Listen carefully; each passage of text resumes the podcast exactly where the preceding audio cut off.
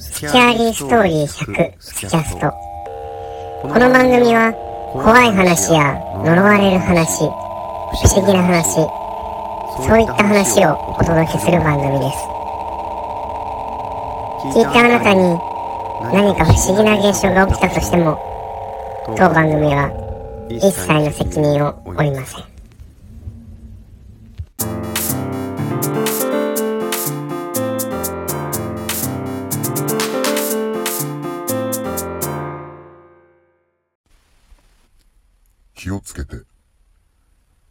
俺の住んでいるアパートは、築10年で、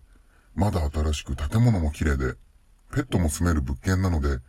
両隣の部屋からは犬の鳴き声が時々聞こえてくる。しかし俺の部屋は、10年の間に何人もの人が住んではすぐに引っ越していくという、ある意味、曰く付きの部屋。不動産屋の担当者も、言わなくても結果は同じだと言わんばかりに、苦笑でその話をしてきた。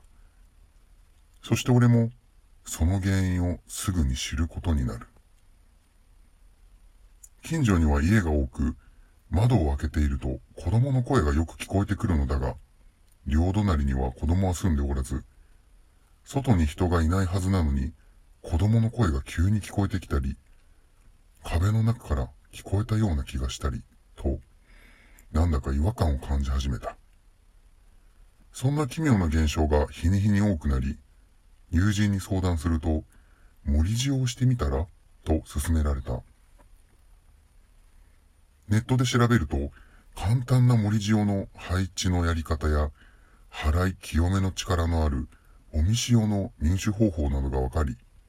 数日後に調べた通り森塩をしてみた。しかし反対に、毎日謎の声が聞こえるようになってしまった。ずっと相談していた友人に霊媒師を探してもらい、お祓いをしてもらうことになった。そして当日、霊媒師に部屋へ上がってもらうと、なるほどね、という表情を浮かべた。詳しい話などを聞かれると思った瞬間、置いていた森地を、バンバンバンと、ひっくり返し始めた。俺が呆然としていたら、霊媒師が、これで大丈夫です。と、その後の話で、森塩とは霊的なものを防ぐ力もあるが、閉じ込める力もあると教わり、俺の部屋が霊道、つまり霊の通り道だと言われ、運悪く森塩によって霊を閉じ込めてしまったという。今まで聞こえていた声は、あらゆる霊のものであり、閉じ込めたことにより、毎日声を聞くようになってしまったそうだ。気にせず、何もしなければ害はないということで、高額な報酬を支払い、その日は終わった。俺は今もこの部屋に住んでいて、謎の体調不良で寝込んでいる。テレビにはニュースが映っており、画面には、霊媒師を装った詐欺師が逮捕という文字が映っている。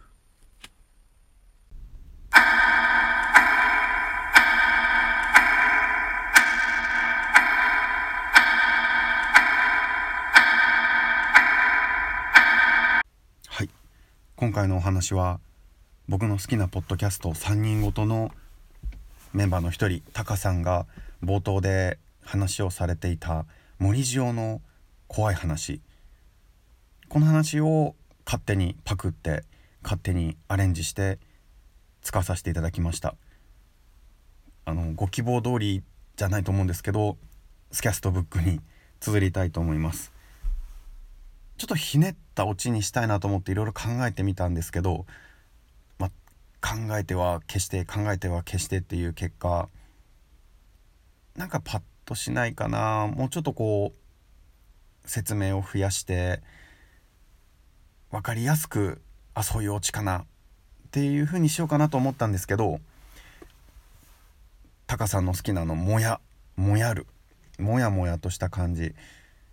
自分でちょっとこうストーリーを見直してあこういう話でこういうオチだったのかなって自分で考えてもらえたらなと思うような内容にしてみました。やっぱり自分で作ると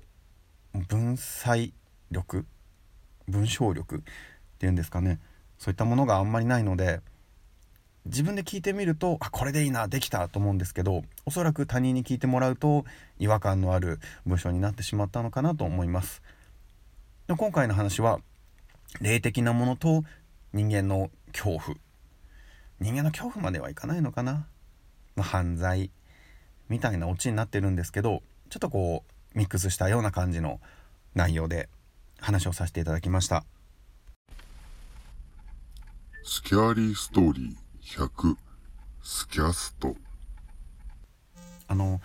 みんなで怖い話を作っていこうっていうコーナーの方ももう本当個人的にすごい面白くて皆さんに投票いただいてそれに沿ってこう話を作っていってるんですけど、まあ、ずるずるなりすぎずただちょっと長編になってしまいそうだなっていうもう本当面白くていろんなこうその先も考えてみたりしてるんですけど、まあ、投票の結果によってまたその考えも変わってきてストーリーがガラッと変わっていくと思うので是非是非投票の方も引き続きよろしくお願いします。また質問の内容もしっかりと考えてストーリーも考えて面白い作品にしたいと思っています。では今回の話気をつけてこちらの話をスキャストブックに勝手にパクって綴りたいと思います。まだあのー、フリートークのレベルシリーズレベルシリーズ勝手に名前つけたかなこっちの方も話したいことをすごいたくさんメモってるんですけど、まあ、ホラー界の方をちょっと優先的に作りたいなと思ったので後回しになっちゃってるんですけどまたちょっと楽しんでもらえたらなと思うので。それでは今回も聴いていただきありがとうございました。是非次回もお楽しみください。スキャリーストーリー100略してスキャスト。ストーリーテラのバータカでした。失礼します。